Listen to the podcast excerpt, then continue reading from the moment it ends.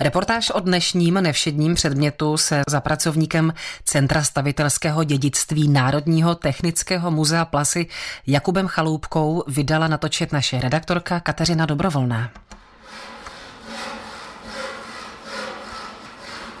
Tyhle zvuky, co tady slyšíme, tak jsou docela příhodné, protože my se teď díváme na poměrně zajímavý exponát, při výrobě kterého takovéto zvuky zřejmě byly slyšet. Ano, nacházíme se v expozici stavitelství v části věnované krovům, takže to jsou vlastně tesařské konstrukce, které zhotovovali tesaři pomocí seker, pil, takže samozřejmě ty, ty zvuky byly nedílnou součástí. Můžeme nějak víc popsat pro naše posluchače, na co přesně se díváme? Je to model krovu dvojité mansardy. Zajímavý je v tom, že je to vlastně i jeden z nejstarších modelů a předmětů tady u nás. Sloužil jako jakási mistrovská zkouška na konci 18. století. Model tohoto krovu pochází z roku 1790. Zůstalo u modelu nebo se podle něj zhotovil skutečný krov? Nejsme si zcela jistí, jestli došel i k realizaci, ale s velkou pravděpodobností se tak nestalo, neboť co skutečně víme, je, že tento model zhotovil Václav Friedrich Faner, tehdy mladý 24-letý adept na tesařského mistra. Velice brzy, poté vlastně za necelé dva roky zemřel. Jednalo se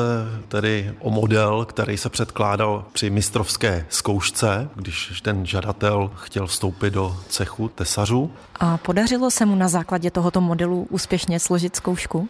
Ano, zkoušku úspěšně složil, zkoušku zkreslení, víme, že uměl rozpočtovat, tudíž se stal řádným stavitelem, avšak Zřejmě po něm zbyl pouze tento model. Můžeme tento model nějak víc popsat, aby si to naši posluchači uměli představit, alespoň trošku? Model znázorňuje krov nad dosti jako komplikovanou částí stavby, barokní stavby. Jedná se o nějaký polygonální závěr, zřejmě kostela. A co je dosti neobvyklý, je ta dvojitá mansarda, která ještě ke všemu obsahuje vevnitř prostor pro dřevěnou klembu, která byla součástí toho krovu. Můžeme nějaký takový podobný krov někde vidět, nebo k čemu bychom to mohli připodobnit u nás? Podobné konstrukce a tvary střech samozřejmě vidět můžeme. Je to obvyklá věc právě pro období toho vrcholného baroka. Avšak přelom 18. a 19. století už se nese v takovém duchu, kdy tady ty prvky odeznívají. Najednou nastupuje úplně jiný trend právě s tím nástupem klasicismu, empíru, kdy naopak už ta střecha akor takováhle komplikovaná, není tím dominantním prvkem. Jsou to mnohem úspornější konstrukce, nižší a často i schované za atikou, takže vlastně ta architektura už s tím tolik nepracuje. Uvádí Jakub Chaloupka, kurátor sbírek stavitelství Centra stavitelského dědictví Národního technického muzea Plasy. Kateřina Dobrovolná, Český rozhlas.